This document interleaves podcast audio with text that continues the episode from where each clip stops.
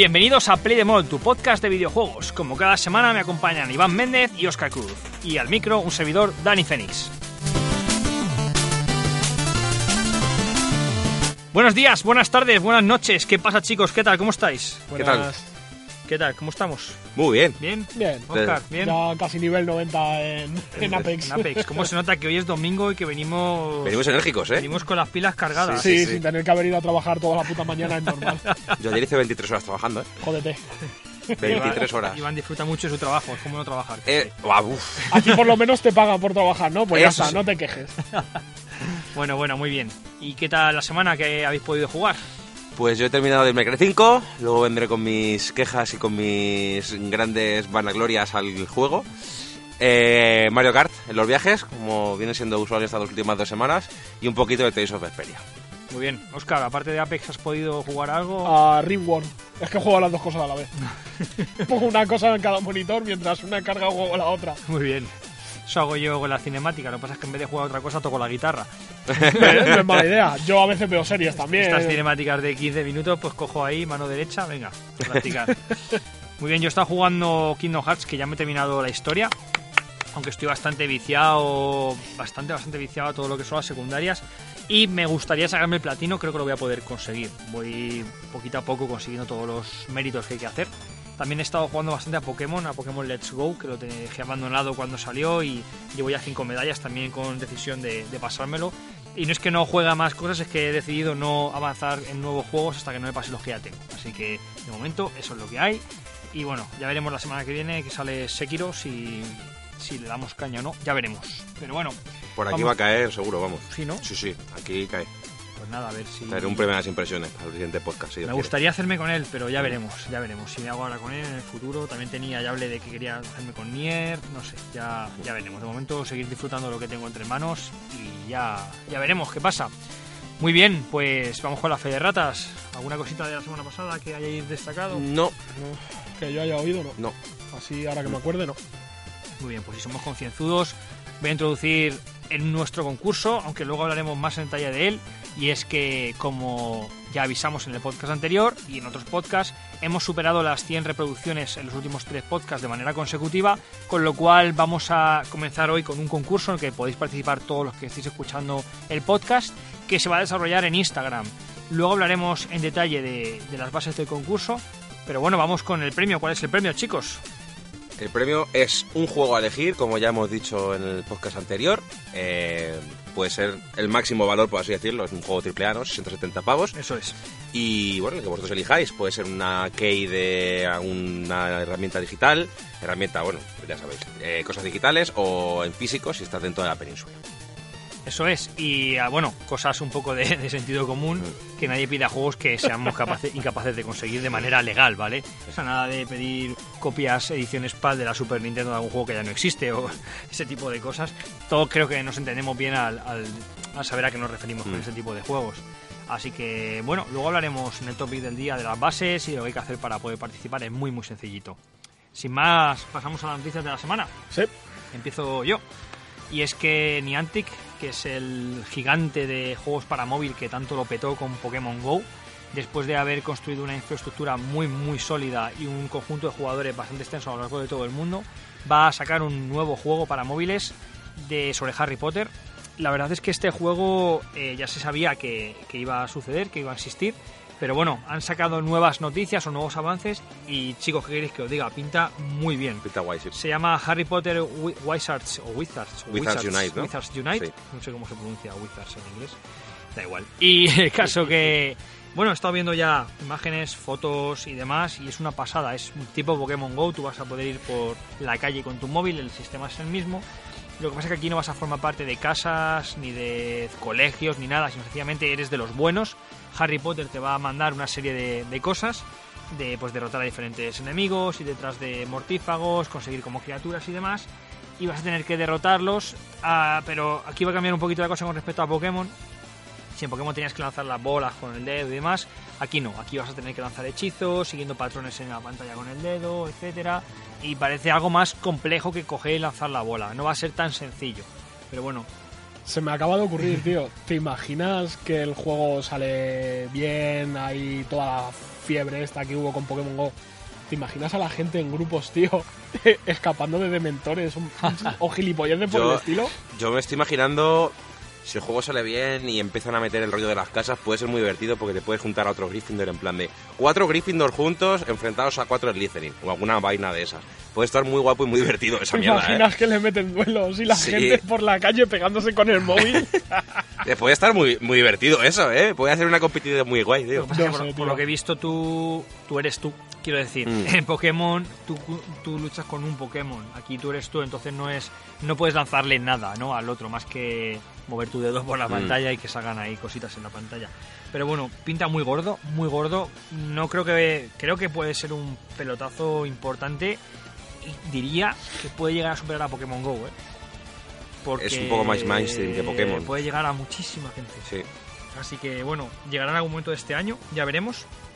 Y ya os digo, muy similar en infraestructura a Pokémon GO, pero basado en el mundo de Harry Potter, que por cierto, va a haber personajes de Harry Potter originales. De hecho, en el trailer sale Harry Potter. Sí, voces, bueno, todo tipo de actores se les ha cogido el modelado para el juego, o sea que Warner Bros. Está detrás poniendo también parte de licencia y de pasta.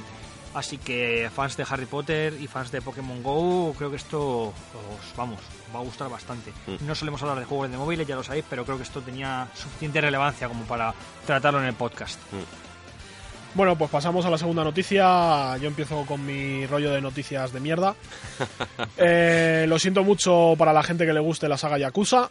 Esta madrugada, ayer o antes de ayer, hubo un comunicado de Sega que anunciaba que habían detenido las ventas del spin-off de Yakuza que se llama Judgment, porque han detenido a Pierre Taki, el actor que interpretaba a uno de los personajes del juego, debido al consumo de cocaína. ¿Vale? Parte mala de esto, no se sabe si el juego al final va a salir en Occidente.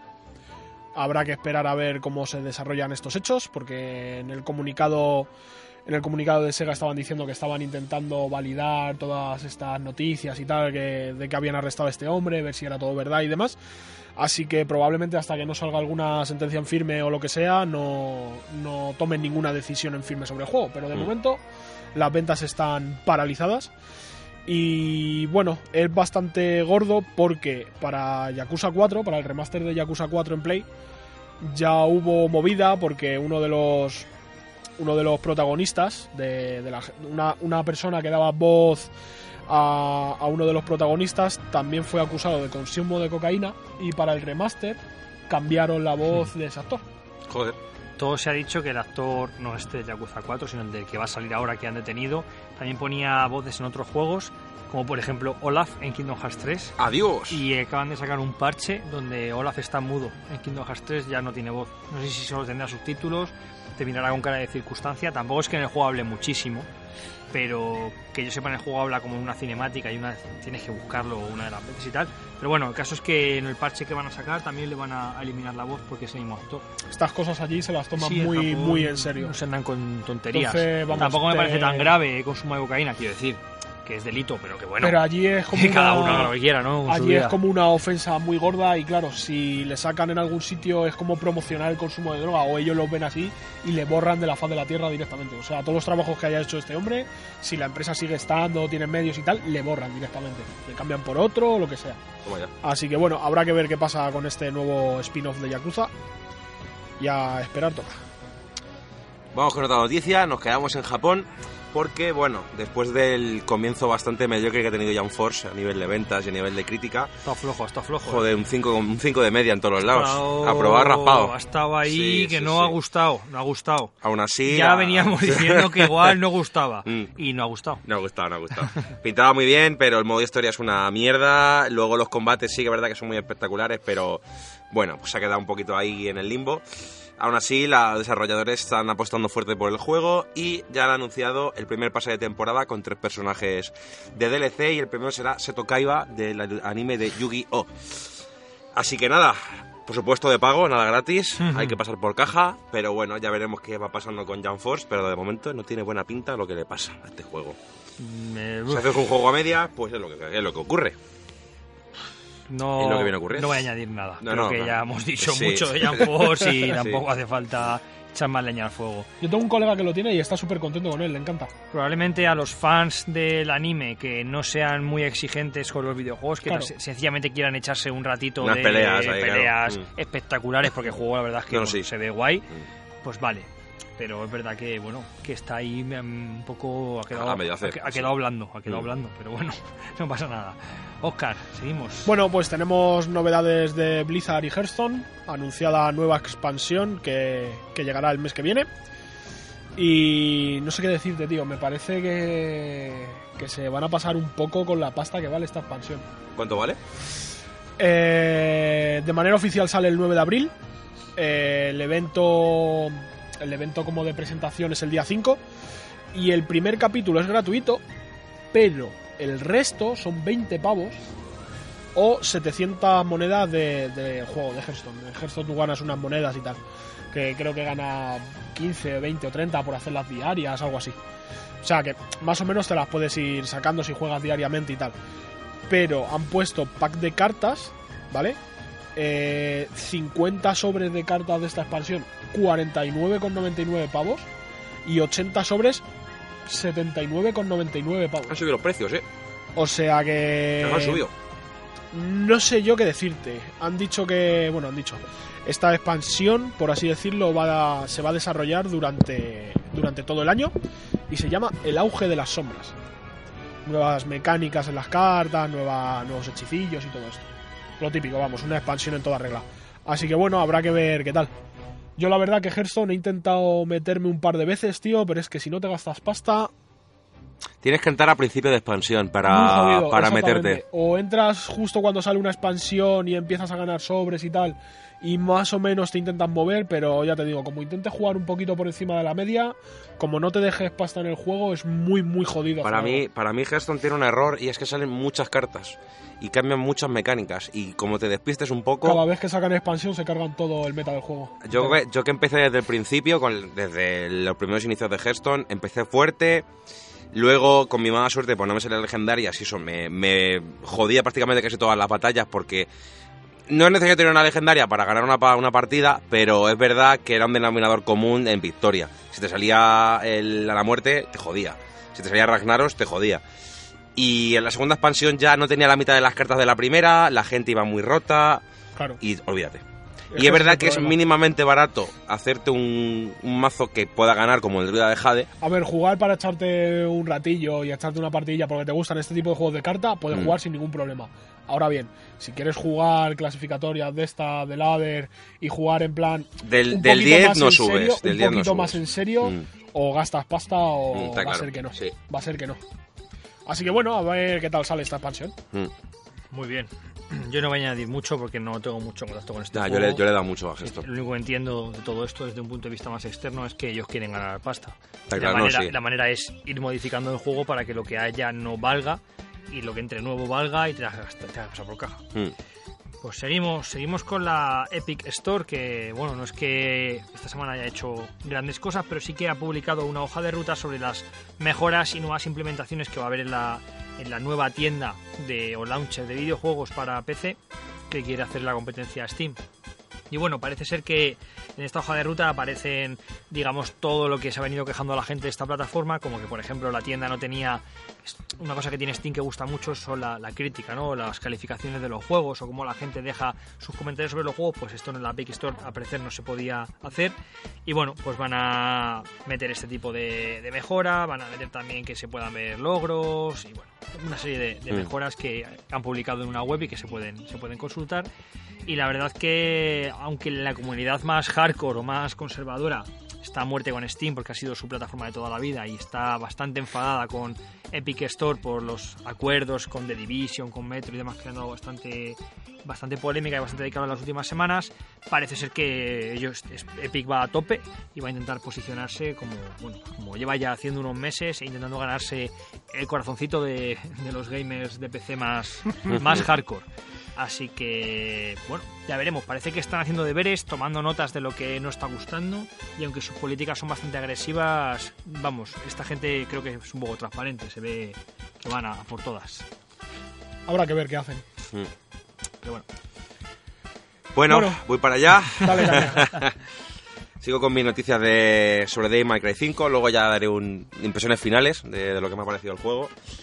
Se ha publicado que en su primera semana ha superado las 116.000 unidades en Japón, que está muy bien, ya que... Perdón que te interrumpa, me gusta esto de las ventas, porque siempre que damos ventas de un juego... En general siempre es como, decimos un número, pues que el que sea, y siempre decimos, ah, pues esto está muy bien, ¿no? No sé qué será bueno para... Nos alegramos mucho siempre, sí. Pues esto está de puta madre, no tenemos ni idea de si son muchas o pocas, pero está muy bien. Superando a su principal competidor, al principal competidor de todos los videojuegos que salen, que es Super Smash Bros. Todas las semanas, que viven alrededor de 23.000 por semana, es que es una pasada. También está muy bien, ¿no? Está muy bien, a ver, es un juego que ha salido en diciembre, ¿no? Y que ha vendido como 1,000,000 y pico de unidades ya, que sigan vendiendo semana a semana 20.000, yo creo que es positivo para Nintendo. Está muy bien, está muy bien. Está muy bien, está muy rico. Y nada, están contentos en Capcom. Y también aprovechamos para contar que sale su primer DLC, esta vez gratuito, es una actualización, y saldrá el Bloody Palace, que es un modo de juego en el que, bueno, te enfrentas a oleadas y oleadas de enemigos, cada vez más difícil. Como un arcade, ¿no? Más o menos. Básicamente, sí, vas pasando por plataformas y demás. Saldrá el 1 de abril y, bueno, pues también se rumorea que saldrá, spoiler, Vergil como personaje jugable para Bloody Palace. Bueno, tampoco es un spoiler, es un rumor. No, es un rumor que está prácticamente confirmado porque los data miners han encontrado el set de movimientos y el este de Vergil dentro. De hecho, está ya en los mods para poder jugar con él, así que no saldrá muy tarde. Ha salido bien este juego, ¿eh? Ha salido muy rico. Igual que el Jump Force salió a medio cocer, este salió sólido. Tiene muy buenas notas, así que la verdad es que tengo mucha curiosidad por jugarlo y probarlo. Óscar. Bueno, pues ahora vengo con una noticia un tanto rara. ¿Vale? Ha sido gorda esta semana, ¿eh? Es muy gorda por todo lo que lleva aledaño, ¿vale? Pero... ¿Qué léxico usa este chico? Aledaño. Siempre tiene unas palabras aquí... Sí, ¿cómo se sale del común? Tú y yo... Esto es una mierda. Esto está muy bien. Y Oscar diría, es que me parece deleznable, ¿sabes? O sea, el nivel del podcast sube mucho a vez que habla Oscar. Bueno, pues a finales de 2018 se fue de Electronic Arts una señorita que se llama Jade Raymond o Jade Raymond, depende de cómo lo queráis decir. Y para que meteros un poco en contexto de quién es esta señorita, es una de los cerebros detrás de Assassin's Creed, Watch Dogs, Far Cry o Splinter Cell. Hostia. ¿Vale? Tiene pinta de ser muy joven para estar detrás de todos esos juegos.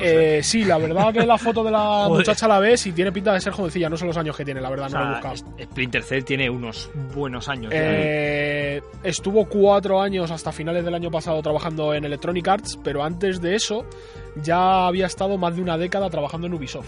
¿Vale? La han cuidado bien. Pues. Está bien conservada. Sí. Y ahora resulta que se ha ido a la plataforma gaming de Google, ¿vale? Plataforma gaming de la que no se sabe nada. Bueno, ¿vale? Salió una noticia esta semana. Esta semana va a haber un anuncio. Pasado mañana. Eso es. Pasado mañana, ¿vale? Pasa algo, sí. Pasado mañana en la conferencia de desarrolladores de juegos de Google, ¿vale? Que van a cambiar el futuro del videojuego. En la que se espera que presenten la versión final de Project Stream, que había salido en fase beta, por así decirlo, en octubre del año pasado, si no recuerdo mal, con Assassin's Creed Odyssey, ¿vale? Aparte de esto, se rumorea que van a presentar la consola de Google, que no se sabe si va a ser consola al uso o va a ser un dongle tipo Chromecast, ¿vale? Que lo enchufas a la tele y te sirve como consola, entre comillas, ¿vale? Para hacerlo por streaming, porque Google lo que va a presentar es una plataforma de streaming de videojuegos, ¿vale? Que además en la nube va a ser compatible con todo tipo de mandos de las consolas ya actuales. Y han filtrado el mando de ellos. O sea, el propio mando que ha desarrollado Google ya se ha filtrado y hay fotos por ahí. Pero que se sabe ya que va a funcionar, por ejemplo, con los Joy-Con de la Switch. Oh. Y además de otros mandos, o sea que... Así que habrá que ver... ¿Vendrá Google a unificar las tres consolas en una? No creo. No, hombre, Sony no les va a dejar. Al final es un periférico, sí, ¿no? Sí, y ya está. Así que bueno, habrá que ver pasado mañana qué sacan, porque la verdad, si te sacan una suscripción en plan de 10 pavos al mes para jugar el juego que quieras de cualquier plataforma, aunque sea por streaming, y luego el cacharrito este va a conectarlo a la tele, te vale 40-70 pavos como te vale un Chromecast, te estás diciendo que tienes una consola para jugar Triple A por 70 pavos. O sea, más, no más es tontería. 10 al mes. Más 10 al mes, que sí que vale, que cualquiera que tenga Play o lo que sea, sí, los paga por tener el servicio online. El servicio online ya lo tienes que pagar por tener el servicio online. Entonces, a ver qué sacan, porque no es nada a tomarse a la ligera, ¿eh? Habrá que ver el catálogo de juegos que presentan y todo esto, pero ya te digo, si lo sacan completito, ojo. No creo que Google vaya a hacer una chapuza. No así Sony. Infraestructura tienen, o sea que pueden hacer lo que les dé la gana. No así Sony, y voy a enlazar tu noticia con que PlayStation Now ya está en España y creo que en gran parte de Europa. Y bueno, spoiler, sale mal. Porque... Me cago en la leche, me la ha roto la noticia. Sale mal. Por varios motivos. El catálogo, aunque ya se había anunciado y ya hablamos del catálogo en el podcast, bueno, pues está un poquito flojo para lo que cuesta este servicio. Cuesta 15 euros al mes y si lo pagas todo el año completo, el año te cuesta 100 euros. No es barato para lo que cuesta. Teniendo en cuenta, siempre lo pongo de ejemplo, pero es que son los reyes en esto y cómo no ponerlo, lo que hace Microsoft con el Game Pass. Y el problema es que... o los problemas que está dando esta plataforma es que, bueno, la gente que quiere jugar en streaming se está comiendo unas colas de espera en ocasiones bastante largas. Se está solucionando, dicen que ya va mejor, que las colas son menores, que el lag que llevan los juegos con respecto a la jugabilidad que estás tú jugando, o perdón, mejor dicho, viendo, está mejorando, pero es verdad que hay problemas de streaming. Si juegas en Play 4 puedes descargarte los juegos de Play 2 y los juegos de Play 4 a tu consola y los de Play 3 si ya en streaming. Lo bueno es que puedes jugar en PC, puedes instalarte la aplicación de PS Now en PC y jugar a juegos de Play en PC en streaming. Pero lo dicho, está habiendo problemillas con las conexiones, con colas de espera y demás, y es un servicio que tiene un precio bastante exigente, a mi parecer, para un catálogo de juegos que quizá no sea tan reseñable, donde quizá el mejor juego, el más famoso, el más triple A que tengas sea Bloodborne, que está muy bien, pero quizá no sea suficiente para atraer a los jugadores a esta plataforma. Yo digo, 15 euros al mes me parece un poco caro, la verdad. Pero bueno. Bueno, pues vamos con una noticia que a mí me ha gustado mucho, que no la había leído hasta ahora, que ha habido un último golpeteo de noticias. ¿Hasta al final? Hace cuánto? 9 minutos. 9 minutos. Supernova Capital adquiere Flying Wheel. ¿Quién es Supernova Capital? Bueno, ha sido fundada por miembros de Splash Damage que estuvieron involucrados en Gears of War o Doom 3. Doom 3 que me parece un juegazo. Los últimos Doom molan mucho, pero el Doom 3 a mí me encantaba, tío. Y bueno, pues ha adquirido el estudio de Shadow Warrior. Y bueno, pues muy bien. Nada más, es eso, únicamente. A ver si le meten pasta y sacan alguna cosita guapa, sí. Sí, sí. Tiene buena pinta, la verdad. O sea, sobre todo pues por la gente que hay detrás de lo que es el estudio, la verdad. Qué fantástica época para jugar videojuegos, chicos. Sí, sobre todo por lo que voy a decir yo ahora. Claro. Noticia. ¿Cómo se ríe? Sí. Se ríe en plan malicioso. Sí, tío. No, pero me gusta. Esta noticia me ha gustado mucho. Tú, cada vez que hay alguna mierda por ahí, te tienes que regocijar en plan de ya está, ya te compro el podcast. Sí. Sobre todo para los trofeos del Fallout. Sí. Bueno, noticia de No Man's Sky, ¿vale? Son Murray ha anunciado en un pequeño anuncio que no puedo no reírme todo lo que lleva Son Murray en el no puedo no reírme al escuchar el nombre de Son Murray e imaginarme su cara sonriendo en las entrevistas que hacía, tío. Pero bueno, perdona, continúa. Bueno, pues han anunciado un nuevo contenido adicional llamado Beyond, ¿vale? ¿Qué pasa? El año pasado trajeron Next, que fue un parche brutal de No Man's Sky, ¿vale? Fue el juego, básicamente. O sea, agregaron una cantidad ingente de mierdas al juego, muy guapas todas, y el juego pasó de ser una C a ser una A, ¿vale? Ahora dicen que vienen con Beyond, con un parche más grande que Next, de contenido, en el cual se incluye algo que llaman No Man's Sky Online, ¿vale? Por fin van a meter el online aquel. Es un modo multijugador mejorado y más social para No Man's Sky. Y dicen que se trata de la actualización más ambiciosa hasta la fecha. O sea, si esto es más gordo que Next, no me quiero imaginar qué coño le van a hacer al juego.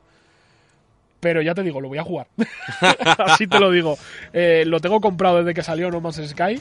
Lo he jugado unas cuantas, bastantes horas. Ahora lo tengo un poco aparcado porque no me ha dado por jugarlo. Y juego a otras cosas que me roban la vida, como por ejemplo Apex. Pero como metan un parche así de gordo, tío... Ojo. Más cosas importantes de este parche. No requerirá suscripción. no tendrá microtransacciones y gratuito para todos los jugadores. Está bien. O sea... Está muy rico. Me quito el sombrero. Sí. Después de toda la que liaron cuando sacaron el puto juego... O sea, se están ganando... O sea, mejor que es que el no... Juego, perdona. El juego completo que vendieron, ¿hace cuánto tiempo salió? ¿2 años? ¿3? 3, creo que va para 3, 2, 3, por ahí andaba, creo. O sea, que si hubieran querido hacer el juego que estaban vendiendo, os habríamos tenido que esperar 3 años más. Un par de añitos para que estuviera en condiciones. A lo mejor eso, sí. A lo mejor un par de años para una versión buena y otro año más para un... Para este, ¿no? Super multijugador, sí. Al final van a cumplir todo lo que decían. Un poco sí, tarde, bueno, pero... me parece de puta madre. Más vale tarde que nunca. Mejor esto a que cierren el estudio porque no han vendido una puta mierda. No, y mierda, oye, hay cosas, las cosas como Sony que les honra. Podían haber cerrado, efectivamente, irse con sus millones en los bolsillos y eso es. Hasta aquí hemos llegado. Los tíos han seguido currando, y siguen sacando y actualizando el juego y no poca cosa. O sea, las actualizaciones son... Es como remodelar el juego por completo, con lo cual me parece muy, muy bien. Muy bien, pues seguimos. Voy yo. Vamos con un jueguillo de lucha, Dead or Alive 6. Bueno, pues... Ya está Oscar. Te ha tocado una noticia de mierda, tío. No pasa nada, es que... A ver, en realidad, las cosas como son, las noticias que tú ves por ahí son noticias de mierda. Sí. O sea, todo sale mal, pues eso, despidos, tal, es raro, ¿no? En plan de, les va muy bien, joder, qué bien, me alegro. No, pues, Dead or Alive, pues, de nuevo, sale mal. Sí. Y es que después de 2 semanas... Perdón, 2 semanas después de su lanzamiento, el juego ya es gratuito. Porque, bueno, no ha vendido lo que se esperaba, entre otros motivos, porque el Season Pass salía más caro que el propio juego, sin apenas contenido. Y, bueno, pues vamos a tener un modo gratuito que no va a ser el juego tal cual, va a ser como han hecho Final Fantasy Dissidia. Sacan un juego que incluye 4 o 5 personajes con algún modo de juego y demás. Que luego tú quieres ampliar la experiencia jugable, pues o te compras el juego completo, o te compras, por un lado, los personajes masculinos, que son 35€, y aquí lo curioso, o los femeninos, que son 40€.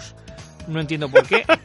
Yo sí lo entiendo, tío. Ver, si quieres tetas, tienes que pagar. Y más viniendo de este juego. Dead or Alive es un juego extremadamente sexualizado, donde las luchadoras van con muy poca ropa y están muy sexualizadas, ¿vale? Es de manera ese juego muy exagerada, en el que las físicas solo de las tetas de las personajes son mejores que todo el juego en general.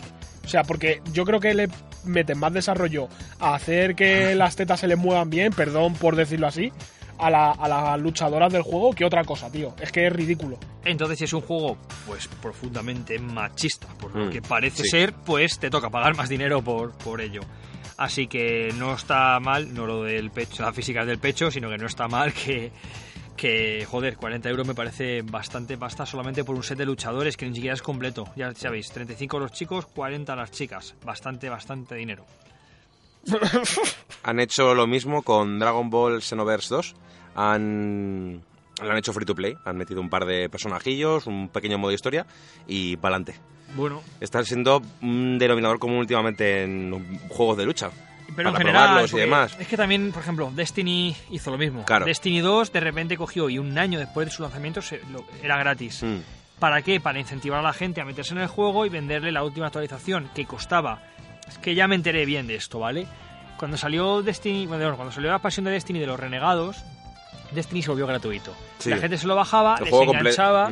Y si querías todos los DLCs, tenías que pagar 80€. El juego completo más 80€. Con el juego gratis. O sea, solo de expansiones 80€. Me parece una salvajada. ¿Qué queréis que os diga? Y yo no sé, de verdad, y os lo digo ya a modo sincero, de opinión totalmente subjetivo y que nadie se sienta ofendido, pero no sé cómo hay gente que puede picar, entre comillas, en esto, en coger un juego gratis y gastarse 80€ en expansiones. Me parece una barbaridad. Pero oye, cada uno que haga lo que quiera, claro. Y si lo disfruten, pues mira, para ellos bien hecho está. Eso es. Bueno, siguiente noticia. Esta es buena. Yo creo que le va a gustar a la mayoría de la gente. Y es de Cyberpunk 2077. A ver, no hay nada confirmado. Lo voy a decir ya de antemano. CD Projekt Red no ha dicho nada, no han confirmado nada ni nada por el estilo. Pero gente cercana al desarrollo ha confirmado que Lady Gaga ha ido varias veces a los estudios y ha sido para realizar sesiones de captura de movimiento. Por lo que es muy probable, muy muy probable, que tengamos a Lady Gaga dentro de Cyberpunk 2077. No se sabe para qué, no se sabe si será dentro de la trama, no se sabe nada, pero había rumores ya, bueno, había rumores, se la ha visto varias veces yendo a las oficinas de CD Projekt Red, no se sabía para qué, pero ya han dicho gente de dentro del estudio que parece ser que es para captura de movimiento. Así que habrá que ver si la vemos en el juego. A ver, que verlo. Este juego pinta bien, chavales. A ver si en el E3 ya nos dicen fecha de salida y empezamos todos a reservar en masa, porque pinta muy bien. Se me acaba de ocurrir. Lo mismo ponen alguna mierda de Lady Gaga en... Puede ser, o que vaya ella incluso. Como ya fue Norman Reedus, por ejemplo, con Kojima, alguna feria y demás para el...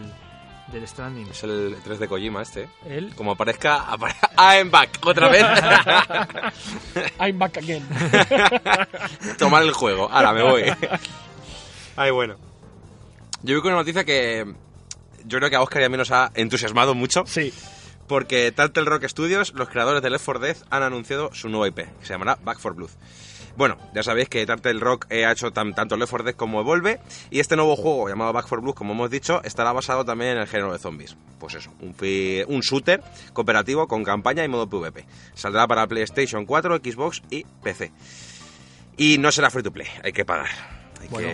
Me parece bien. Hombre, o sea, que hay que pagar por un juego no es algo malo en sí mismo. La cantidad de horas que le echaba Left 4 Dead jugando con colegas y las risas que me echaba en ese juego, vamos, el lo pago seguro. Es como el que es medio comedia, ¿no? De zombies. Sí. Es con un toquecillo de coña y tal, pero está muy chulo. Y para jugar con colegas y trolear a los colegas es brutal. Brutal. Vas por un centro comercial. Hay como varios mapas y estaba muy guay. Tenías varios puntos de control. Jugado. Está muy guay. Está muy chulo. A mí me gustaba. No dispares mucho a la Wii. He jugado. Muy bien. Bueno, pues vamos a ir acabando con las noticias, con una última noticia que en realidad quiero que la diga Óscar para que cuente algo bueno y que la haga ilusionar. Joder. Óscar, cuéntanos. ¿Qué ha pasado con el Insider de Xbox? Lo más reseñable. Por fin Halo en PC. Por fin. Aunque no va a ser todo de golpe, pero aleluya, tío. O sea, años y años y años esperando a que llevaran el puto juego a PC, tío. Cuando además era de Microsoft. Cuando es de Microsoft, que es ridículo que no lo tengan en PC, pero bueno. Bueno, en el último Insider de Microsoft, o de Microsoft, como más os guste, que es una especie de Nintendo Direct, pero que hace Microsoft, donde anuncian las novedades, etcétera, etcétera, se anunció, entre otras muchas cosas, que de Master Chief Collection, llegaría para, que es una recopilación de los diferentes Halo que ha habido, llegaría al fin para PC, haciendo muy feliz a Óscar y a otros tantos usuarios de PC. Lo único malo, entre comillas, es que han dicho que va a ser un título cada vez. O sea, que van a lanzar el primero remasterizado, por así decirlo, van a ver qué tal sale, si no da muchos problemas y tal, y a medida de que vayan corrigiendo errores y tal, van a ir sacando el resto. Pero aún así me parece de puta madre. Y como lo hagan, como está el de la Play, mejor todavía, porque en el de la Play tú las ediciones remasterizadas las juegas, pero tienes un botón en el mando que si le das, se te pone el juego como era el Xbox original. Has dicho Play, o sea, el Xbox. Vale. Sí. Digo, ¿cómo? Vaya crossover. Un momento, amigo. Me están diciendo que Halo ha llegado a Play y no nos hemos enterado. Vale. Y me gusta mucho eso, tío. Me gusta mucho porque, además, hay sitios que, como ahora lo han mejorado tanto gráficamente, que no te enteras qué coño tienes que hacer, le cambias a la versión vieja y dices, vale, tenía que ir por ahí. Sí, joder, está muy bien, eso me mola bastante, cuando puedes cambiar de escenarios. Y es sin carga ni nada, o sea, tú le das y según le das se te cambia automático. Todo y está todo... ¿Es como una especie de shader a lo mejor? No sé. Tiene pinta de ser un shader. Es como... No lo sé cómo lo han hecho. Una capa sobre capa. Sí, ¿sabes? Sí, pero que no sé cómo lo han hecho. O sea, tú le tocas el botón y sin lag, sin corte, sin nada, se te pone todo el juego como si fuera el viejo. Yo eso lo he visto en Monkey Island y en Green Fandango, pero evidentemente no es un Halo, o sea que... Se lo hacen mucho en Minecraft, ponen como hiperrealista. ¡Clic! Y todo de repente como iluminación de puta madre. Bueno, también Dragon Quest lo iba a hacer ahora en la versión de Switch. La de 16 bits, sí, claro. Y otra cosa que me ha gustado mucho es que creo que también van a mover el multijugador a PC. Y sería lo suyo. Y echarme unos PvPs con el Halo en PC me llama bastante, la verdad. Pues nada, enhorabuena a jugadores de PC que quisierais jugar a Halo, que al fin lo tendréis con vosotros. Vamos a pasar al topic del día y con él hablaremos más en detalle del concurso que tenemos entre manos. Hoy vamos, como es el Día Internacional de la Música, ¿cierto? No. Creo que me entendiste mal ayer. Ah, vale. Pues sí, te entendí mal. Te dije, mañana es el Día de la Música en referencia de que mañana es el día para hablar de la música. Ah, vale. Disculpadme. Esto no ha sucedido. Fallo en Matrix. Lo he pensado esta mañana y digo, al igual me ha entendido hasta mal. Vale. Pero... Bueno, como la música es algo muy especial para nosotros y queríamos dedicarle un día en el podcast, hoy es el Día Internacional de la Música en nuestro Play podcast. Them All. Eso es, correcto. Vale, ¿os gusta así? Eso es. Muy bien, el caso que hemos traído un tópico un poquito diferente en el que vamos a hablar de las bandas sonoras en los videojuegos. Elemento que tanto para Iván como para mí como músicos es súper importante, pero no solo para nosotros dos como músicos, sino que personas como Óscar, que es bastante melómano, que yo lo sé, también es un elemento que él valora muchísimo, sin ser una persona que puede estar dentro del mundo de la música. Y vamos a ir desglosando un poquito el topic. Vamos a empezar a hablar un poco de si es un elemento que puede hacer que un juego sea excelente o mediocre, solo la música. Es decir, la música es en sí un elemento suficiente como para calificar que un juego sea muy bueno o muy malo. Sí. Totalmente. Siguiente pregunta. Vamos a ver. Yo creo que no tendría el impacto que tienen juegos como God of War sin esa música épica que tiene sus tres... El cuarto mola, el nuevo juego, la música que tiene, pero creo que no tiene ese hit brutal que tenían los primeros tres. Que tenían como melodías muy épicas con coros de la hostia, orquestados, que iban a la vez que tú ibas machacando cráneos de demonios. O sea... Creo que es un elemento que da paso a un juego que es muy bueno a ser excelente. Yo creo que voy a apoyar tu discurso más que nada porque es cierto que la música es súper importante. Por sí sola quizá no pueda definir un juego. No, por sí sola no. Si el juego es malo, que la música sea muy buena, pues el juego va a seguir siendo malo.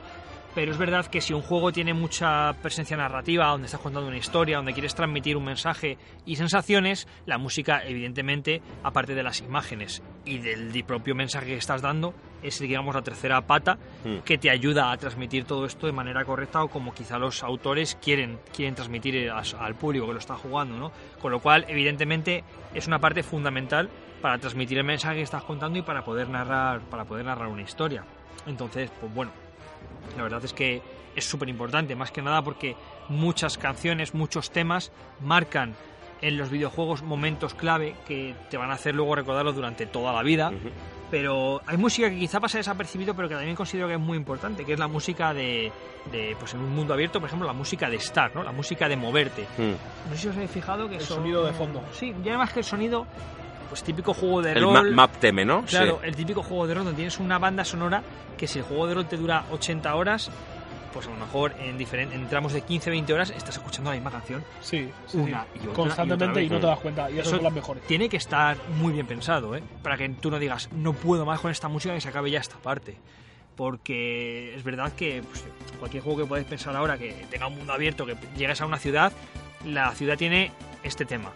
Te tiras 5 horas en la ciudad, es 5 horas con el tema bucle. Sí. Con lo cual tiene que estar muy, muy bien pensado. No sé, Óscar, danos un poco tu opinión sobre qué consideras tú de la música de los videojuegos. ¿Alguna vez habéis visto una película o...? Sobre todo en películas se nota mucho esto.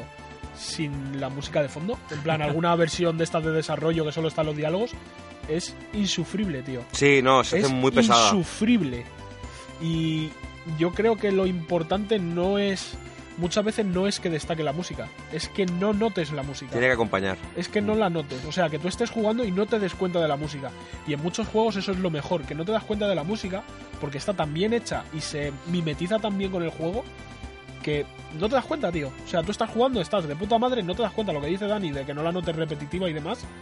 Es muy importante y yo, vamos, bajo mi punto de vista, que yo no soy músico para nada, me gusta mucho la música, pero no soy músico, me parece súper complicado de hacer, tío. No en vano es una estrategia que llegamos a utilizar nosotros mismos en el podcast. Cuando nosotros montamos el podcast y ponemos la música de fondo, muchas de estas canciones que elegimos, no siempre, a veces son canciones o temas que están sonando en estos momentos, ¿no? En estas ciudades, en estos incluso músicas de menú, de videojuego, porque son temas que están ahí, que tú quizá no notas o sí notas, pero que rápidamente tu cerebro como que se acostumbra y complementa lo que estás viviendo, pero no se hace cansino y sobre todo no ocupa un primer plano, porque creo que esto es muy clave.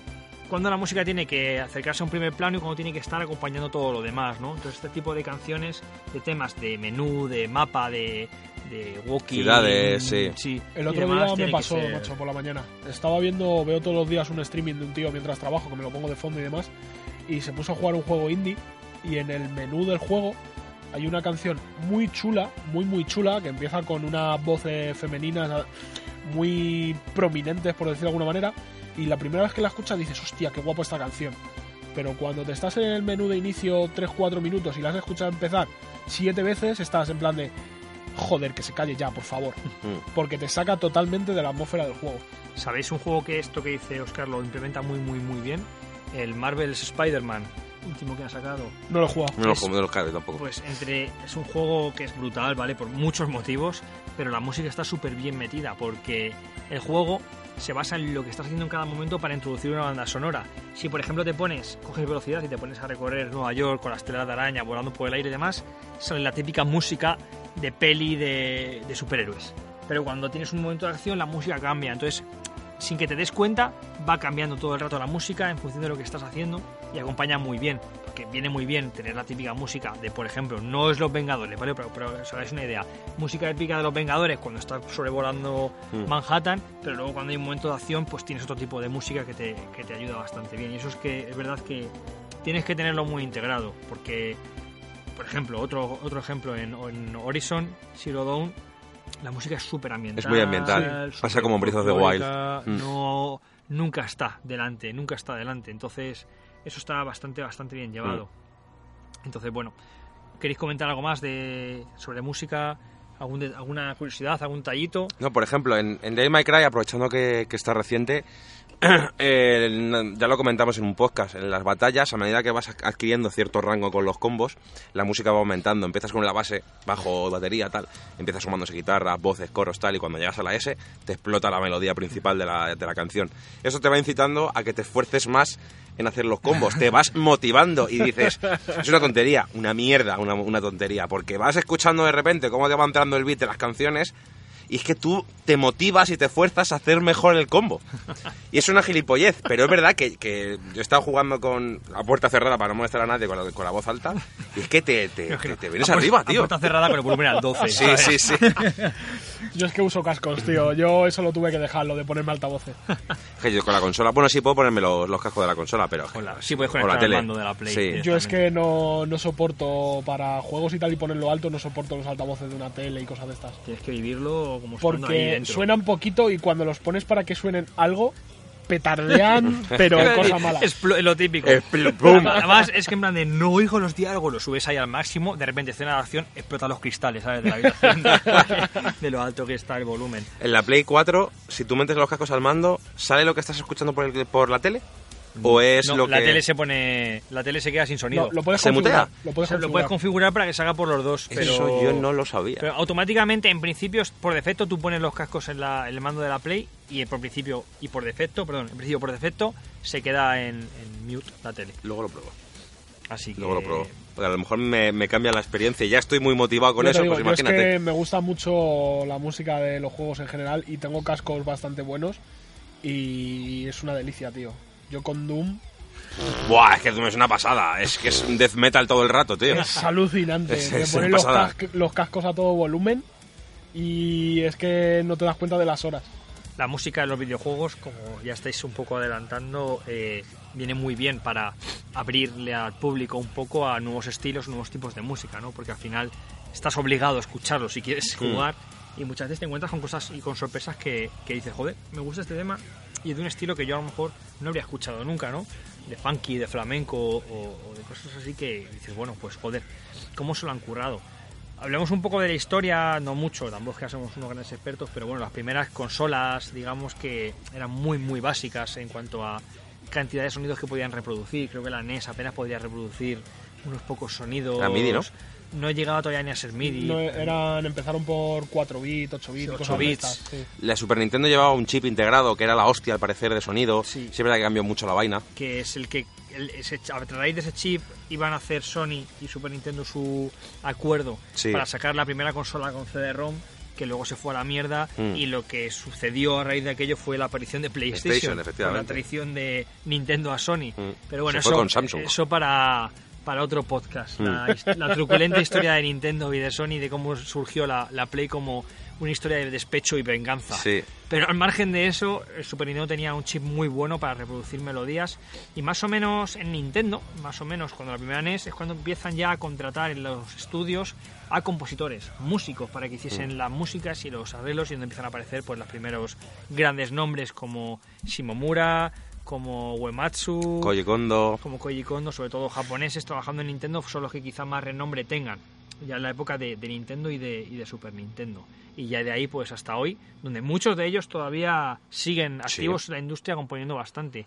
Pero no son los únicos, porque yo sé que Óscar tiene bastantes referencias musicales en cuanto a videojuegos, porque de hecho un día nos dio una buena lección por Facebook sobre compositores musicales. Tuvimos un buen debate. Es que bueno, yo defendí a muerte que Uematsu era el mejor, y él era como, Uematsu puede que sea uno de los más conocidos e importantes, pero habéis visto este, y es verdad que sacó a mucha gente que algunos los conocía, otros no. Por ejemplo, una banda sonora muy muy laureada es la de Metal Gear Rising, entre muchas otras. ¿De quién es? Que no el juego. El juego es un hack and slash de Platinum, o sea es machacar botones. Sí, no... pero joder, que está, a la gente le gustó. Sí. No es un Metal Gear, pero es un Metal Gear. Bien. Quizá el error fue llamarse Metal Gear. Sí. Si se hubiese llamado Raiden, Ninja Pulsa Botones, claro, se hubiese estado bien, ¿no? Y ya antes de pasar a la segunda parte del topic, quiero recomendaros a todos una banda sonora que puede sorprender mucho, pero que a mí me cautivó bastante, y es la banda sonora del Rayman Legends. Creo que ya he hablado alguna vez de ello, pero me parece espectacular. Es un juego de plataformas, es un Rayman, pero está súper currada la banda sonora, y tiene una importancia la música en ese juego que para mucha gente probablemente pasa desapercibido, pero es tan importante que todos los mundos al final tienen como una especie de pantalla secreta que está basada en está basada en un tema famoso. Por ejemplo, uno de los mundos, el tema musical está basado en el Eye of the Tiger. ¿Ah, sí? De Survivor, pero en versión mariachi, por ejemplo, ¿vale? Así.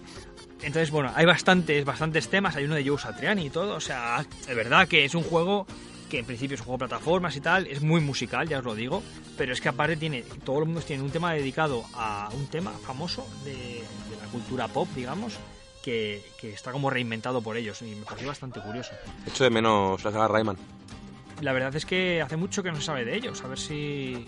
Pero mucho de menos. Algo. El Rayman Legends está muy bien. Sí, está muy divertido. Cada dos podéis estar en oferta por ahí, yo sí lo podéis comprar. Yo creo que por 15 euros compráis el Rayman Legends y el Rayman Origins, que son primos hermanos, y de verdad que son juegos súper divertidos y que pican un montón. Machatas y unas partidas rápidas están muy bien. Pero bueno, sin más dilación vamos a pasar a la segunda parte del topic, donde vamos a reunir nuestros 4 mejores momentos musicales de los videojuegos de nosotros 3 ahora mismo. Pero me gustaría que la gente nos diese también su opinión de cuál ha sido su momento favorito musical en un videojuego. Y aquí vamos a introducir el concurso, si os parece bien. Vamos Perfecto. A hablar del concurso. Bien, para participar en el concurso del que hemos hablado al principio del podcast, tenéis que compartir una imagen que dejaremos en Instagram, en Facebook, en iVoox, la dejaremos por muchos sitios para que la podáis capturar vosotros. Tenéis que compartirla como una historia en Instagram, etiquetando a nuestro podcast, a Play Them All, @oldenplay. Eso es. Y además tendréis que contestar a una pregunta que estará en las stories destacadas, por lo cual tenéis que acceder allí y contestarla. Y la pregunta precisamente es: ¿qué momento musical os ha marcado en toda vuestra historia, en todo lo que habéis jugado a videojuegos? Y nosotros vamos a decir nuestros 4 momentos y el por qué. Así que vamos a ir de uno, si os parece, en vez de ir los 4, y vamos a empezar por Óscar. Pues yo, así, el que más me ha gustado, de canción en concreto, ha sido el final de Metal Gear 1, con The Best Is Yet To Come, canción de final de juego, con cinemática final del juego y demás. Me pareció espectacular, pero espectacular. Cuando yo jugué el juego la primera vez, yo era pequeñajo, casi seguramente se me cayó la lagrimita y todo, te lo digo en serio. Es que es muy épico como acaba. Sí, o sea, creo que le pega de una manera brutal, y la versión de la canción que hacen para el juego me parece increíble. pero increíble. Creo que es de los pocos temas de, o el único tema que tiene letra, ¿no? Que tiene voz de Metal Gear, me parece. Creo que muy seguro, sí. Pero así de memoria de hace muchos años, creo que sí. Va a haber muchos Final Boss, por lo que puedo adivinar en estos tops. Puede ser, pero es que Oscar más que Final Boss Final Boss o Ending, me refiero. La dos de las siguientes no. Vale. Es que además el ending que está diciendo Oscar es muy emotivo porque te empiezan a sacar imágenes reales de la Guerra Fría, creo recordar, y te empiezan a decir no sé cuántas millones de armas quedan todavía en la Tierra, no sé qué, te habla como de la guerra, pero con la canción esta que es bastante tristona y dramática, te empiezan a poner ahí imágenes como de bases y luego de un bosque y no sé qué. Eso sale, poco... si no recuerdo mal, salen ahí en la nieve, yo no sé, como en una moto de nieve o algo así. Pero eso es del juego, pero yo hablo de lo que son las imágenes del final del todo, que es como, ¡guau!, súper dramático. Y la canción, tela, o sea, se lo recomiendo a cualquiera que la busque por YouTube, canción ending Metal Gear Solid 1, y escucharla porque os va a encantar. Bueno, pues Iván, cuéntanos uno de tus 4 momentazos musicales. Yo lo tengo muy complicado porque no he conseguido quedarme con algunos en concreto, pero tienes que tomar una decisión. No, sí, desde luego. A ver, tengo 2 muy claros. Uno es el ending, es ending de Final Fantasy Crisis Core, que como ya sabéis es la precuela de Final Fantasy VII, en el momento en el que, no es ningún spoiler, muere Zack. Y bueno, pues la escena es bastante dramática porque, bueno, es una guitarra acústica con un violín y tal, tiene sus momentos de subidón con guitarras eléctricas y demás, pero es como, muestra muy bien la impotencia que tiene Zack al enfrentarse a miles y miles y miles y miles y miles de soldados de Shinra que han ido por él. Y acaban matándole, pero soldados, helicópteros, una borrada, misiles. Y se ve como poco a poco Zack se va debilitando, como los enemigos te van gastando más y más vida, tú te sientes muy impotente y ves cómo empieza a perder los recuerdos de la gente a la que ama. Y el último recuerdo es Aeris. Y a mí se me cayó la lagrimilla, la verdad. O sea, es muy triste ese momento, pero es impresionante. La canción es increíble. Muy bien, suelen ir ligados estos momentos estos temas a momentos chungos, muy chungos, sí. Yo voy a ir con un tema más que de lagrimilla o dramático como ellos dos, voy a ir con un tema más de engorilamiento o de vamos a darlo todo.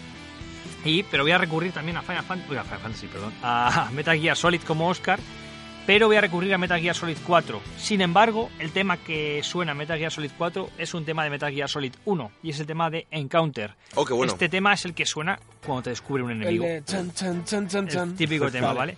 Ese tema que durante el primer juego estás escuchando constantemente y que mola un montón, que le da una tensión, pero a la vez acción, ¿no? Cuando te están buscando, a tope, voy a tope. Y hay un momento en el que tienes que bajar o subir una torre, ya no recuerdo, y te están persiguiendo millones de enemigos y vas con la ametralladora matándolos a todos, y en las escaleras no se acaban nunca, son como las escaleras de caracol y enemigos, y vas con el tema, vas a tope. Sin embargo, en el juego, en la cuarta entrega, este tema no aparece, no forma parte del juego, pero al final del todo, final, te tienes que luchar contra Ocelon, que va como cambiando de identidad. Y va, que si es tu hermano, que si no, va como cambiando. La cosa es que según va cambiando de identidad, esa lucha, que es una lucha cuerpo a cuerpo, se va ambientando en los diferentes Metal Gear Solid. Empiezas en el 1, luego pasas al 2, luego al 3 y acabas en el 4. Bueno, pues en el momento en el que vuelves a Metal Gear Solid 1 y te pegas con él, con la ambientación de Metal Gear Solid 1, suena Encounter. Y entonces te vienes arriba, tiras el mando, empiezas a animar a Snake a muerte, se te ponen los pelos de gallina y vas ahí a tope. Y jope, es un tema que estaba muy presente en el juego primero, que mola un montón y quizá no tenga una mención como, jope, es que este tema está súper bien hecho. Pues no, es un tema de acción y ya está. Pero en ese momento de Metal Gear Solid 4, cuando no ha sonado nunca, y de repente Ocelon se vuelve como si fuese Liquid Snake, que es tu hermano, y parece que está reviviendo esa última batalla con Liquid encima del Metal Gear Rex en el primer juego a puñetazo limpio. Buah, es que me vine muy arriba ahí, Sabes que Ocelot es un hermano de uno de los Snake, entre comillas, ¿no? Buah, es que la historia de Metal Gear... Oscar, estás preparando algo por ahí, o sea que... Me los tienes que dejar, Dani, porque yo los tengo a medias. Sí. Tienes la Play 3, ¿no? Tengo la Play 3. Pues tengo la colección para Play 3. Ya os lo dirá Oscar, pero bueno, en el Metal Gear, Ocelot es un personaje que nunca sabe si es bueno o si es malo hasta el final, que ya sabes si es bueno o si es malo. Y no voy a decir más, lo dejamos para el podcast que Oscar nos prepare. Dale. Bueno, pues yo mi siguiente ya es banda completa, ¿vale? Banda sonora completa, y es la de Doom. O sea, hecha espectacular. Para el tipo de juego que es y para lo que haces en el juego, está hecha, yo creo que como anillo al dedo, tío. De verdad. O sea, te pones a jugar y te olvidas del resto del mundo. Es matar demonios. Es, sí. Matar demonios, es matar demonios. Pero que mola más que matar demonios. Matar demonios con death metal a todo rabo de fondo, tío. O sea, vamos a ver. Es muy frenético, ¿eh? Es el Doom nuevo. Y ya desde el inicio, los primeros Doom en ordenador, sí, ya la música en 16 bits o en 8 bits ya sonaba... Quería sonar a música. Además, violenta, ¿sabes? Te digo una cosa. Cuando vas en plan calmado de un sitio a otro y tal, hay música, pero más tranquilita. Y yo te lo digo en serio, jugando a Doom estaba en plan de cuando llega la siguiente oleada de bichos, donde hay que ir a matar bichos, para que se pusiera a sonar la música. Me encanta. Solos de guitarra. Me encanta, tío, la puta música de ese juego, te lo juro. Pues para amantes de la violencia, la sangre y el death metal, Doom entero. Correcto. Y el Doom que queráis, además, aunque el último es, entiendo que es el que mejor. Y con cascos y a todo rabo. Muy bien, Iván, seguimos. Yo voy a destacar a un compositor y a una canción en particular. Uy, eso no vale, ¿eh? Bueno, a ver. Es que no puedo no mencionar más canciones de este, ¿no? Yo voy a mencionar a Motosha Kuraba. Es mi favorito con Koji Kondo. Es muy conocido por hacer los temas de los Tales of, de Batten Kaitos, Golden Sun, mucho juego de Nintendo. A mí personalmente me parece que tiene un estilo bastante particular. Sí que tiene unos factores que le escuchas y dices, mira el Sakuraba, ahí le tienes. Pero es verdad que tiene últimamente colaboraciones con X artistas, y en este juego que le voy a comentar, que es el Tales of Exilia 2, tiene colaboración con Ayumi Hamasaki, que es la que hace en la opening del juego, ¿no? ¿Cómo haces para acordarte de todos esos nombres sin tenerlos apuntados, porque tío? Soy muy friki. O sea, os digo, Iván no tiene absolutamente delante ahora mismo ninguna hoja con ningún nombre y lo está pronunciando perfectamente. Flipo. Y viene sin preparárselo porque viene de estar por ahí, no está en su casa. Sí, mañana, sí, o sea, sí. Me lo he leído esta mañana antes de irme. Sí, pero esta mañana, muy por la mañana, tío. O sea, yo no me acuerdo casi ni de lo que he comido, no me jodas. Memoria fotográfica lo llaman. Sí. Bueno, pues como decía, lo hace con Ayumi Hamasaki, que es una cantante de pop de Japón, que hace el opening de este juego, y ese mismo opening lo rehizo a nivel banda sonora Motoi Sakuraba para el final del juego. El final del juego es muy emotivo, no voy a decir el porqué, pero bueno, tiene como 3 fases el jefe final. Cuando parece que es uno, en realidad es otro, te enfrentas a ese jefe final y te derrota, básicamente, ¿no? Entonces llega un momento en el que parece que todo está perdido, pero pasa una cosa... Se apaga la música y se ve como un resplandor de la hostia y de repente aparece el tema del jefe final, que es el que estoy diciendo yo, que se llama It's For You. Pero no arranca con la batalla, sino que arranca con la cinemática de antes, que son 20 segundos. Y tú como que te vienes arriba porque tú conoces ese tema de antes, lo has escuchado en el opening, que es un poco así triste, pero aquí está como súper reorquestado, muy épico, muy tal. Te vienes arriba y ya es que ya tienes que matar al jefe final y ya vas como sobremotivado. De hecho te dan como una especie de power-up y es como más fácil... Mola, es increíble. Está hecho para que te lo pases. Lo disfrutes. Sí, que lo disfrutes. Además, es que, a ver, que es... La batalla final realmente es lo anterior a eso, ¿no? Ya. Es como... Sí, como en el Final 10, que la batalla final en realidad no puedes morir. Efectivamente. O sea, es un trámite de la narrativa que te dejan jugarlo y eso ya está. Eso es, ya está. Muy bien. Bueno, que sepáis que todas estas canciones que estamos diciendo irán montadas en el podcast. Las montaré en el podcast, así sí. Que todo el mundo ya debe de estar escuchando lo que estamos hablando. Sí. A ver dónde mete la de Doom. Intro del programa. Ahí. Bueno, voy a ir yo con una canción muy particular de un juego muy particular que tiene una banda sonora para mí muy especial, pero que me parece la leche. Y es otro de estos juegos que uno no pensaría que tiene una banda sonora muy currada y sin embargo en su momento fue de las mejores bandas sonoras que se sacaron, y voy a hablar del Donkey Kong Country 2. ¡Qué bueno el Donkey Kong Country! Porque tiene una de las mejores bandas sonoras de la época, y bueno, esto está compuesto por David Wise, que no es japonés, porque bueno, era de Rare y Rare no eran japoneses, y aunque David Wise ha participado en un montón de juegos y demás, creo que se salió por todos lados, y una de las canciones para mí, de las que más me gustan de ese juego es Lockjaw Saga. Es una canción que juegas en un nivel de agua, uno de los primeros niveles de agua que hay. Me parece sencillamente espectacular, súper orquestada y, bueno, la estáis escuchando ahora mismo, muy épica. Y me gusta mucho que en Donkey Kong Country Tropical Freeze, como han requerido recuperar muchas de estas cosas, de muchos de estos temas originales y esencia y demás, pues aparece este tema otra vez, aparece en un tema también de agua, un tema acuático, tienes que ir buceando y reorquestado y con toda la leche. La verdad es que es un temazo, o sea que ya lo escucharéis, incluido vosotros dos, porque me parece la leche. No es el que solemos poner de vez en cuando, ¿no? No, ese es el típico de Donkey Kong Country. Pongo... Ah, tú pones el How Come Jinx, no. Ese tema se compuso para Tropical Freeze exclusivamente. Pero el rollo orquestación va a estar ahí, porque creo que voy a poner la versión del último juego para que se escuche mejor. Pero vamos, el tema es el mismo, me parece una pasada. Así que vamos a darle, Óscar. Yo el siguiente que me acuerde y que me encante, la banda sonora de Frostpunk. O sea, la banda sonora de Frostpunk es increíble. No porque sea buena musicalmente, que lo es, sino por las sensaciones que te da. O sea, Frostpunk es un juego muy... así, muy... yo qué sé, tío, es muy frío, ¿no? Triste. Muy frío, mucha sensación de angustia, de desesperanza y demás. Y yo creo que la banda sonora te transmite esa sensación de una forma perfecta para el juego. Y me encanta la banda sonora de principio a fin. Más muchas veces cuando estoy en el curro, trabajando, lo que sea, me la pongo de fondo y me encanta, tío. Me encanta. La verdad es que un día no la pasaste a Iván y a mí y no tiene desperdicio la banda sonora. O sea... orquestación bastante currada. Guapísima, tío, me encanta. Muy bien. Iván, seguimos con los films. Voy a destacar al gran Koji Kondo, creador de la banda sonora de Zelda, todo el mundo la conoce. No voy a destacar el típico tema de Zelda porque obviamente es súper conocido. Sí me gustaría destacar... la gran facilidad que tiene para meter temas que se te quedan cuando estás tocando la ocarina. Me parece un trabajo muy laborioso hacer chorromil temas para chorromil juegos y que te sepas cada uno cuando lo escuchas y dices, hostia, este era el bolero del fuego, este era tal.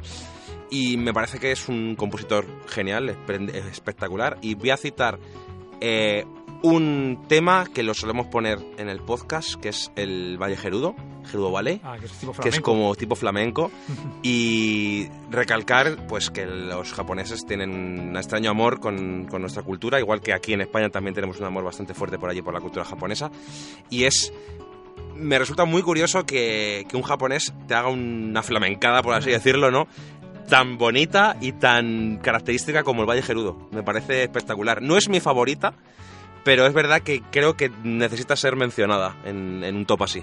Otro que hizo un tema de flamenco siendo japonés y sin ver de esas raíces fue Nobuo Uematsu en Final Fantasy IX con Vamos a la Flamenco, creo que se llama el tema además. Pero no voy a citarlo por ese tema, sino me voy a ir a otro juego. Me podría tirar un podcast entero hablando de Uematsu y diferentes temas en diferentes juegos, pero no es plan.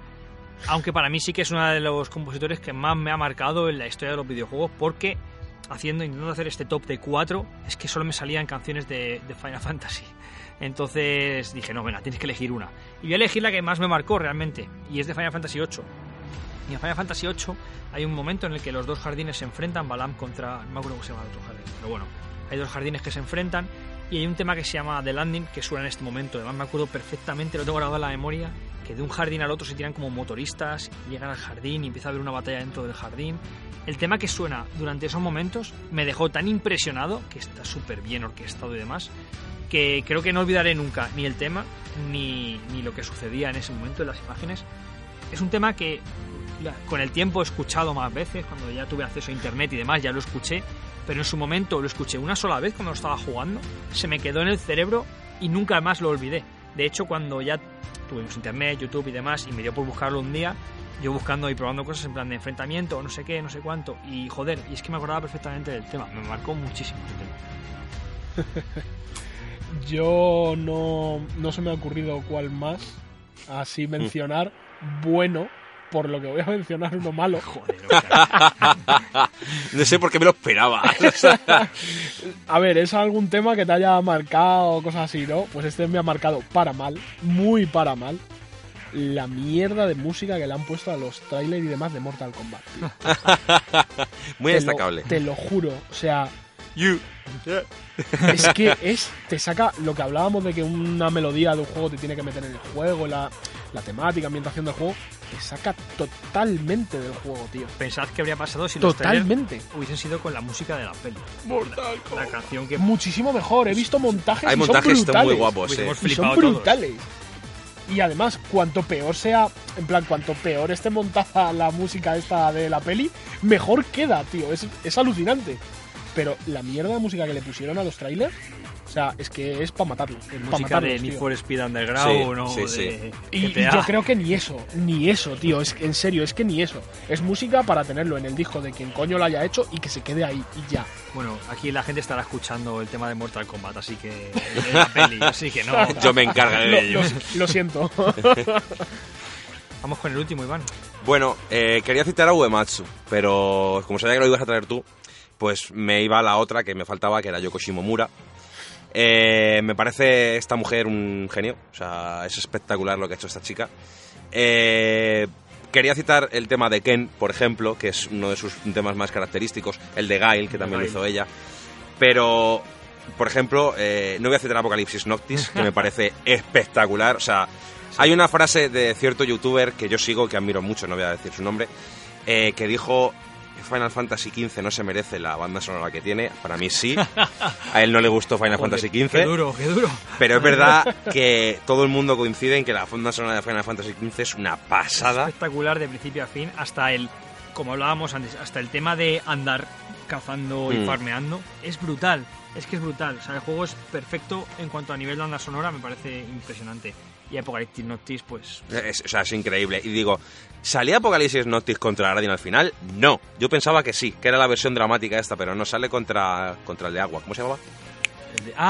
Leviatán. Leviatán. Y es espectacular esa batalla, aunque no sea gran cosa, es espectacular. Es pulsar un botón. Es pulsar un botón, sí. Está todo muy bonito. Sí. Está todo muy, muy guay. Pero yo quería destacar el trabajo de esta señora por Kingdom Hearts. Por sus versiones orquestadas de Level Up, por sus versiones orquestadas del Hikari, de todos estos temas. Se nota un montón que ha hecho la banda sonora de Final Fantasy XV y la de Kingdom Hearts 3 más o menos en un periodo cercano de tiempo, porque cuando a Kingdom Hearts 3 había temas que me sonaban mucho a Final Fantasy XV, pero no es que... por melodía, sino por decía, joder, es que este tema encajaría perfecto en el otro juego. Final Fantasy XV viene bebiendo del Kingdom Hearts 2, que está también con Super tal. Y no, joder, Yoko Shimomura es una... Se nota que hay un sello de esa mujer ahí. Es verdad que hay temas que, bueno, pues el tema de Ciudad de Corona, pues bueno, pero...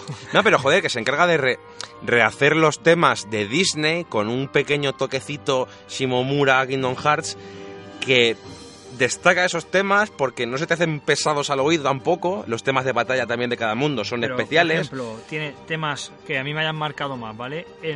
Hay un par de temas en Piratas del Caribe que me parecen bestiales, que es orquestación a tope. De hecho, si estáis yendo al cine últimamente y en el cine ponen el tráiler de Kingdom Hearts, la música del tráiler la música de ese tráiler es la de Piratas del Caribe y es espectacular. Pero es que los temas finales del juego, las últimas luchas, que además son diferentes, es que es una puta locura. Y es una pena que son temas que escuches una vez en todo el juego. Y como el juego es tan fácil, pues encima lo escuchas poco tiempo, pero... El Final Boss es la versión reorquestada del primer Final Boss del 1 y del 2, de Amsen y Semnas. Son detallitos que molan mucho. Sí, desde luego eso está muy currado. Muy bien, chicos. ¿Y quedo yo? Sí, quedas tú. Bueno, yo voy a ir con un momento ya no tan ni dramático ni de venirse arriba, pero sí fue un momento en el que dije, este juego mola. Y fue cuando escuché el tema. Sin más, el juego mola en realidad desde el principio. Y hablo de Octopath Traveler. Y es que, bueno, en el transcurso del juego hay un momento en el que juegas con Therion, que es el ladrón, y empiezas en su ciudad y te cuenta su historia. Y durante esa historia suena un tema que suena en el podcast todas las veces que lo programamos o que lo montamos. De hecho, el otro día un oyente nos preguntó por el tema que sonaba, y efectivamente era este tema, que es A Settlement Red in Blood o algo así se llama. Y bueno, me parece espectacular el tema. La música de Octopath Traveler es espectacular, ya la verás, Iván. Que se me la han regalado por mi cumpleaños. Ha adquirido Octopath Traveler hace escasos minutos. Y la verdad es que toda la banda sonora merece una mención especial, pero ese momento en el que llegas a esa ciudad por primera vez y aparece esa música que te engancha tanto y dices, ¿cómo mola este juego? O sea, a mí esto donde dije, ¿cómo me está gustando? ¿Quién es el compositor?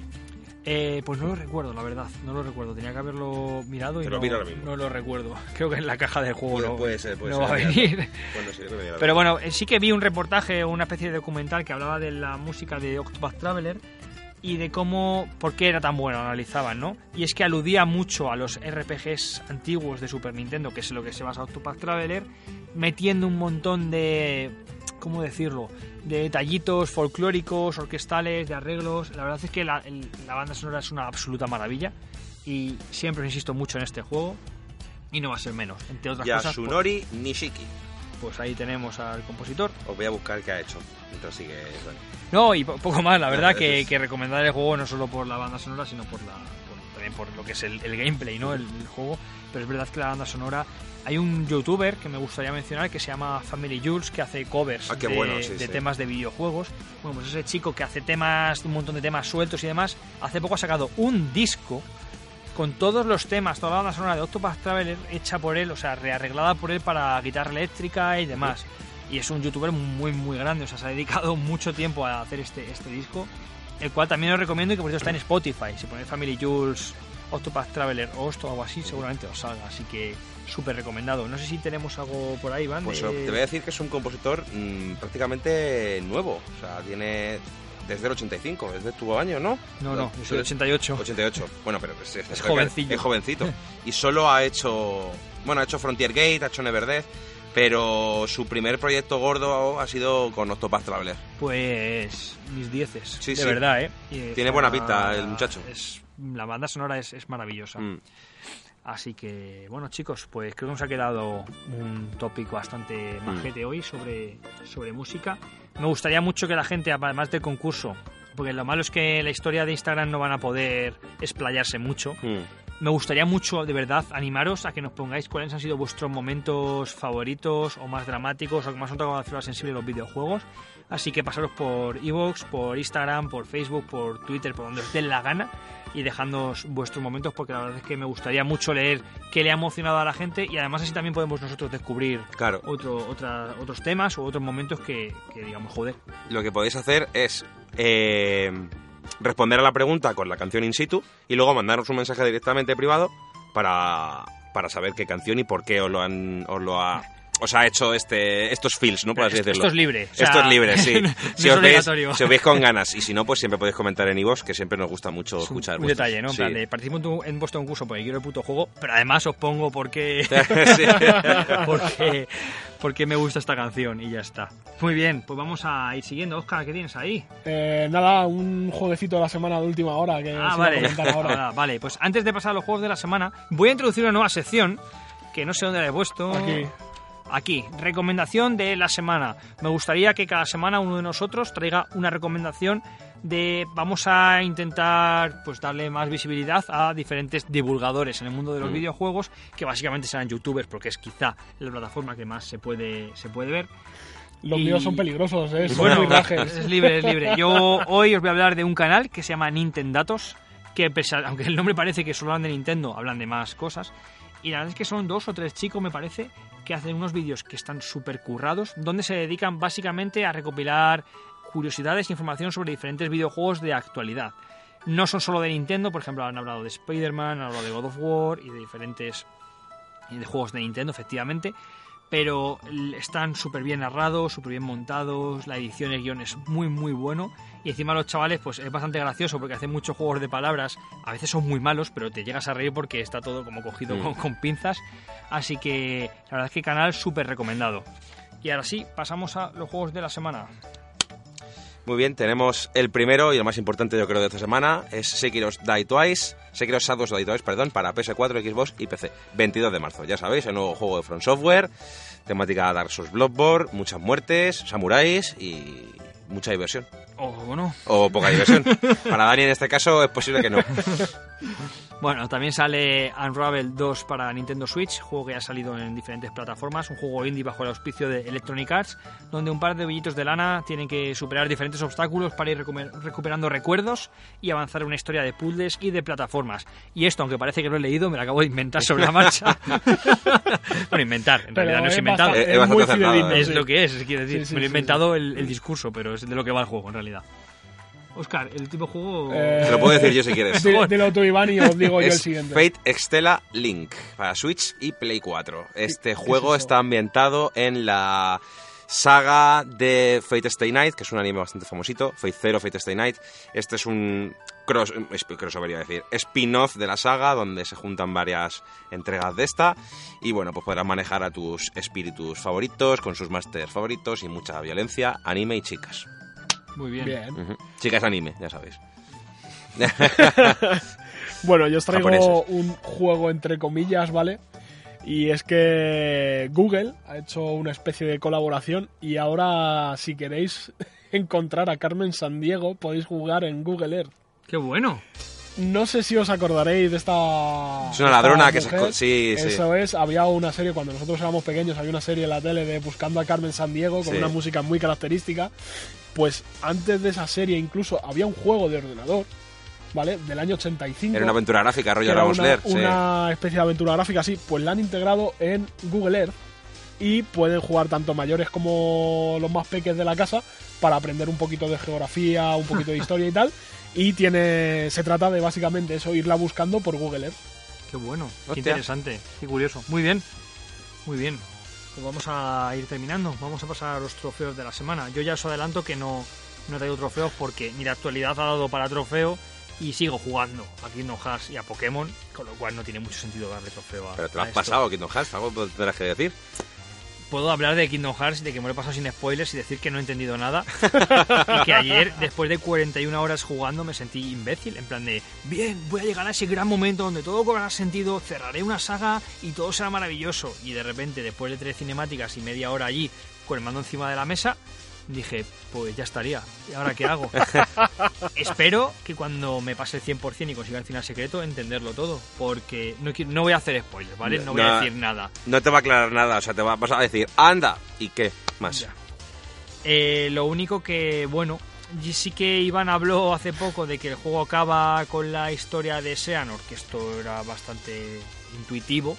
Y de que en realidad se abre pues como una historia mega hiper grande, ¿no? Me recuerda un poco a lo que hacen muchas series, como por ejemplo Stranger Things. En Stranger Things 1 resuelven, digamos, una parte del misterio, cuando en realidad lo acaban de resolver, se abre la historia, que es una historia masiva y gigantesca. Pues es un poco lo mismo. Después de 13 años de videojuegos se cierra una pequeñísima historia para abrir una historia absolutamente, no sé, masiva, ¿no? Sí. Gigantesca. Entonces no sé cómo sentirme tampoco. No lo tenía muy claro. Quizá la semana que viene tenga un sentimiento ya más definido. Me sentí idiota al principio. Pero bueno, luego... Pero bueno, me ha gustado mucho el juego, ¿vale? Me ha gustado mucho. Pero es verdad que ha habido cosas al final que he dicho, uff. Y, por cierto, hace falta jugar a los demás juegos. Sí. Hace falta. Si quieres entender, aunque sea un poco, quién es toda esa gente. Porque es que el final es una locura de personajes que... Como no estés un poco familiarizado con la saga, te pierdes muchísimo. Hasta ya me perdí en cierto punto y dije, ¿qué ha pasado aquí? ¿Por qué ha pasado? No sabes quién es quién está ahí, quién es bueno, quién es malo. Y bueno, lo único, ya para dejaros, sí que me ha parecido una trama que parecía que iba a ser un poquito más adulta y que se quedó en infantil, porque al final ni todos los malos son malos, ni todos los buenos son buenos, pero... Es como muy Disney, ¿no? Sí, es lo que tiene Disney, tío. Claro. Es como una moraleja, el malo no es tan malo, pero bueno, no sé, es una manera un poco rara. Pero bueno, que ha estado bien, así que ya está. Vale, mi rupia de hoy, mi trofeo de hoy va para Hideaki Itsuno y el final de Devil May Cry 5 y su tratamiento a las chicas de DMC. Y lo he llamado Rupia Colleja, porque manda cojones. Como sabéis, tanto Triss como Lady, que son las acompañantes de Dante en el Devil May Cry, son cazademonios, es decir, son mujeres de alma a tomar, no son moco de pavo, por así decirlo, ¿no? Son chicas muy guerreras que han dado mucho que hablar durante la saga, han protagonizado muchas escenas muy guays y en este juego no hacen nada, o sea, nada es nada, cero. Están ahí para pintar, están en las escenas... Entre los típicos menús premisión donde puedes comprar en la tienda, no sé qué tal, salen dando paseos y tal, y para afuera. Sí, es verdad que le han dado un tratamiento mejor a Nico, que es la nueva protagonista de... Bueno, no protagonista, nueva personaje de este Devil May Cry 5. Y es verdad que tiene bastante más peso dentro de la trama, pero tanto Triss como Lady no hacen absolutamente nada. Solo las absorbe el malo principal del juego en cierto momento para crear un par de demonios, pero ya está, no hacen nada. Y el final de Devil May Cry 5, que me ha parecido bastante aclimático o anticlimático, si existe esa palabra, ya que todo iba muy bien, todo iba en ascenso, hasta que los japoneses aparecen y le dan un power-up al protagonista que no es protagonista y soluciona el final del juego y no pasa nada. Lo pintaban como que va a ser el fin de la saga de los hijos de Esparda. Yo pensaba que Dante iba a morir, yo lo tenía muy asumido, digo, es el fin de los hijos de Esparda, el testigo va a pasar a Nero, pero no. Le dan un power-up a Nero, se van Vergil y Dante al infierno. Oh, no podréis salir, como no habéis salido en estos últimos 3 juegos del infierno, después del final del juego, oh, no vais a poder salir. Bastante anticlimático.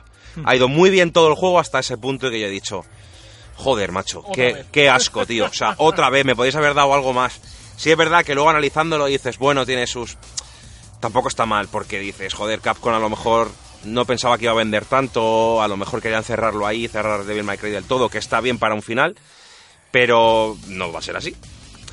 Y se ve que va a haber una expansión en un momento dado con, menos mal, con un mejor tratamiento a las chicas de DMC, seguramente las metan como personajes jugables, que eso está muy bien, pero de primeras pues está mal.